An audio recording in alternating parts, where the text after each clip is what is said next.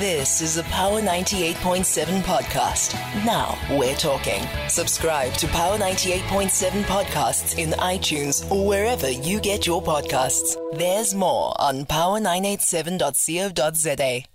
At 1945 on Power Business, move on now to my Rands and Cents as we do every single Wednesday. And in studio this evening, I'm joined by Dr. Tumelo Makamu, who is a medical doctor, but also events and wedding planner. And we're unpacking her relationship with her money. Dr. Dumelo, good evening to you. Thank you for coming. Good evening. Thank you so much for having me here tonight. Fantastic. I think before we get into your relationship with your money, maybe tell us about you, where you're from, uh, how you study medicine, but then how you also get into events. I know that's an interesting Yeah. one. I'm Tumelo Makamu from Lebowakgomo. I'm a married mother of three beautiful girls. I'm a medical doctor and I'm also an entrepreneur. So I'm an events and wedding planner. I also currently am a medical advisor and a- at an insurance company. So I do a lot of things. Mm-hmm. Yeah. I think that's all. So let's talk about your upbringing in Lebowakgomo and what mm. exactly the conversations around money were at home. Uh, I think my upbringing played a big role in terms of how I relate to money even today, you know. So I grew up um, in a family where we didn't have a lot of money. My dad was not Leonard, he was a prison warden. And uh, we were raised by him as a single parent because my mom passed on early on uh, due to breast cancer. And my dad was a hustler. So during weekends, he would go and do gardens for white people and he would sell the outlair. So we grew up wearing the outlair, you know, so he would get the second-hand clothes and then resell them.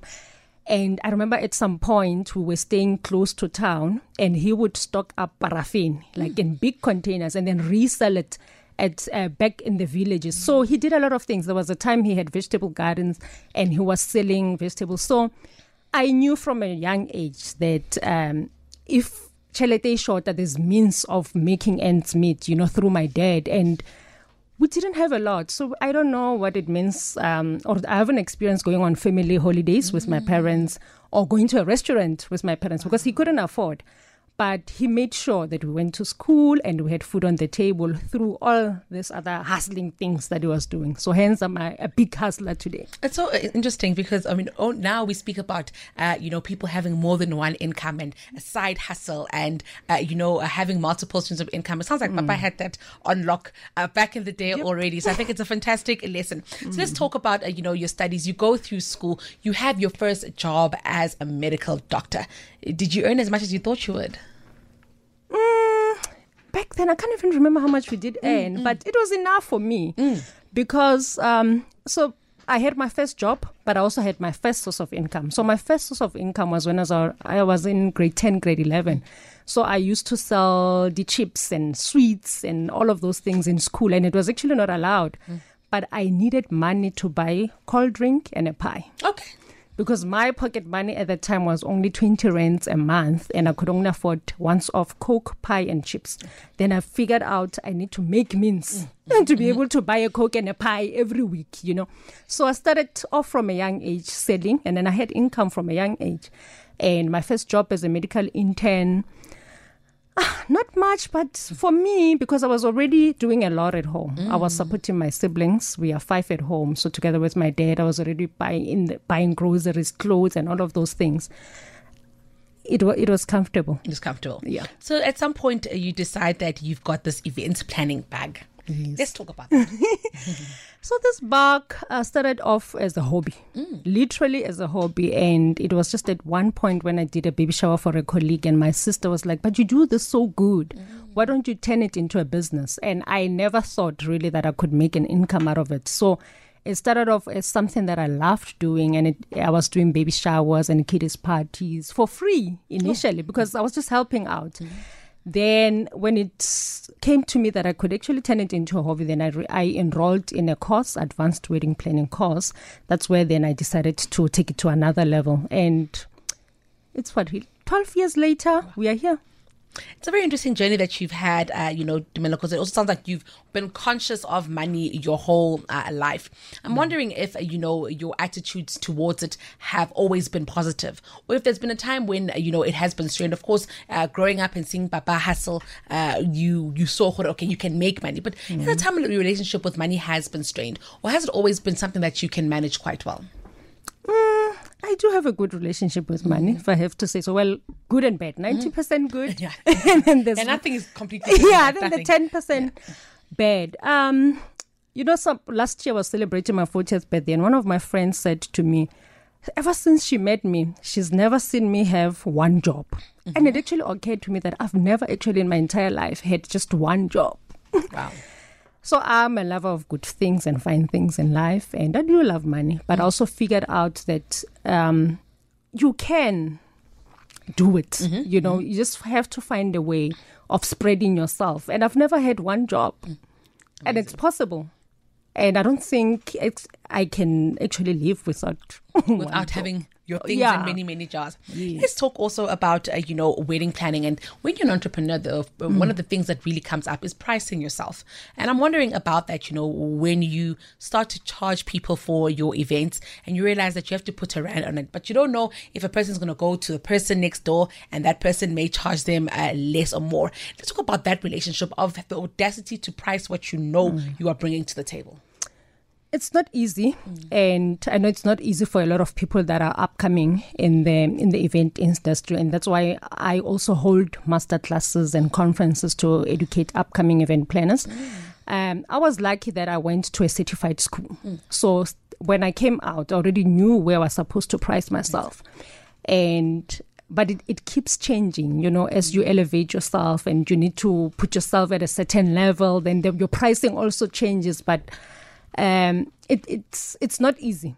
like I can't say you can reach a point where you can say you've really mastered it and you figured it out. But with experience and your work also speaks for itself. You are able to be confident and say, "This is my fee," you know. But also your work must speak for itself as well. And what's the most expensive wedding that you've had to price for? You know, just where, where, when you when you were putting the invoice, you're like, yeah, the last time I did a radio interview and I mentioned the Okay. figures, I got into trouble. really, I you shouldn't get into trouble. Please do not uh, get into trouble for us. I'm also keen to speak about just being an entrepreneur in South Africa today. Um, of course, you've always had a full time job, and then you were able to uh, use that money to fund uh, your hustles. But at a time when it was time for you to grow, asking for help, approaching uh, organizations for funding, how has that been? I think also um, our, a business like ourselves, an ev- events industry, it's unregulated. So anyone can be an event planner in any time, any day. So it's one of those uh, places where it's really hard to get hold of funding. And I think for most startups, you just build on the go. And that's what I did even with myself. So this event then would give me income to build. And sometimes, and it's also so broad. So you have to find your niche within the event space. Are you going to go into rentals? Are you going to be a florist? Are you going to be an event planner? Or are you going to be one stop house? You know. So once you find your niche, then you are able to know which direction uh, you're supposed to embark on. I'm also keen to find out if you've made any financial or money mistakes along the way, something that you look back on and you think "Mm, could have handled that better. Not big ones because my personality ah, won't let me. I'm, I'm a bit structured in terms of everything that I do. But now and then I'm reckless with money. But my recklessness is also planned. So Yeah, I would come out of the house. Yes. Yeah. So I come out of the house knowing I don't have money. And actually, this is my last sense, and I would still go and overspend. And so that's been my um, financial mistakes, if I was to put it that way. You also mentioned that you've got three uh, lovely daughters. What do you teach them about money? They are already working, my daughters. So the eldest one, she helps me. She comes and works. She knows that I can only give her so much. And then if she needs certain things, then she needs to budget herself. And she's already into that uh, discipline of coming to work and then she gets a salary. Even the little ones during school holidays, they go, they help their dad in the practice and then he gives them small income. They put it in their money box and they know end of the year, I need to buy this. So they already, from a young age, I think we can teach children. Um, about money, saving, and then setting goals and how to achieve those goals.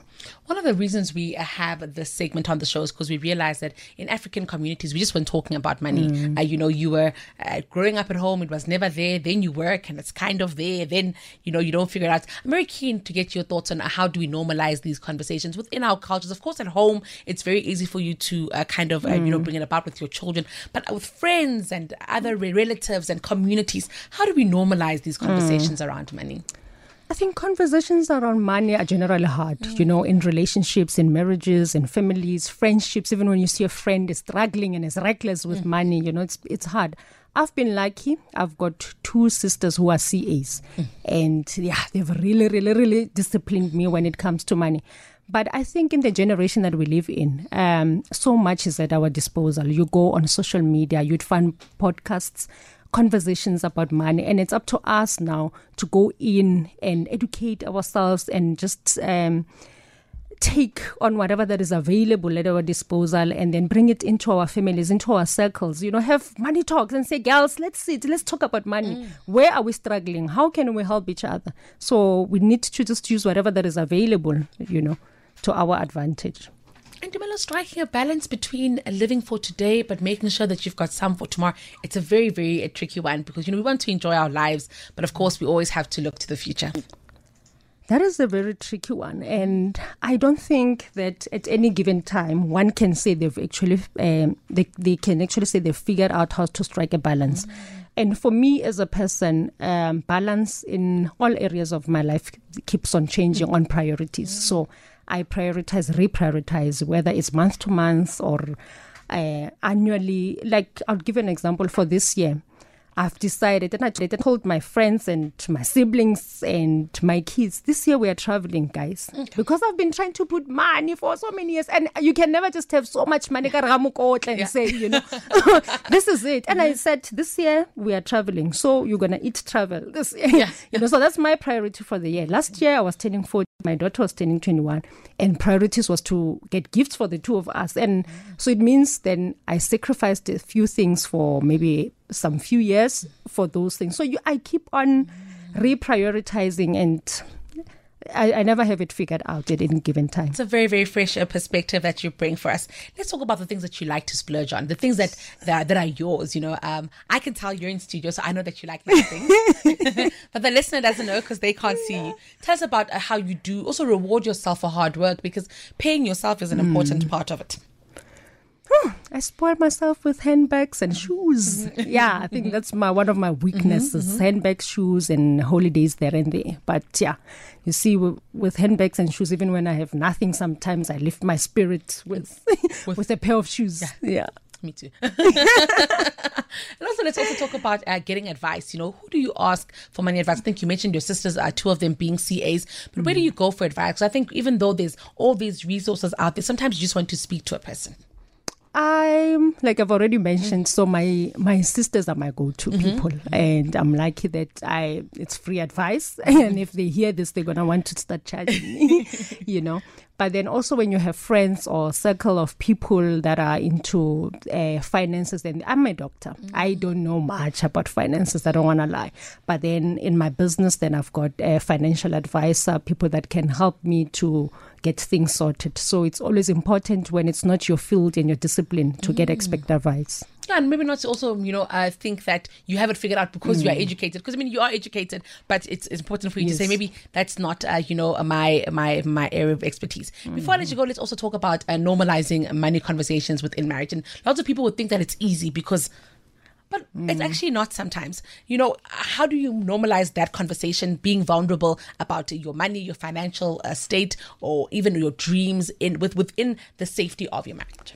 Sure, that is tough mm. because I'm in a relationship for 23 years and it's still hard. That's a long time. yeah. That's a long time. Mm-hmm. So it's still hard and it's still tricky, but I think once you have a way of communicating everything in general, then it becomes easy. So actually, I would advise people to communicate money issues when you start early on in your relationship, mm-hmm. you know, when it's still, yeah. you know, so those are the times to discuss difficult, have difficult conversations in the beginning that it makes it easy and always have um, open door policy between the two of you, you know.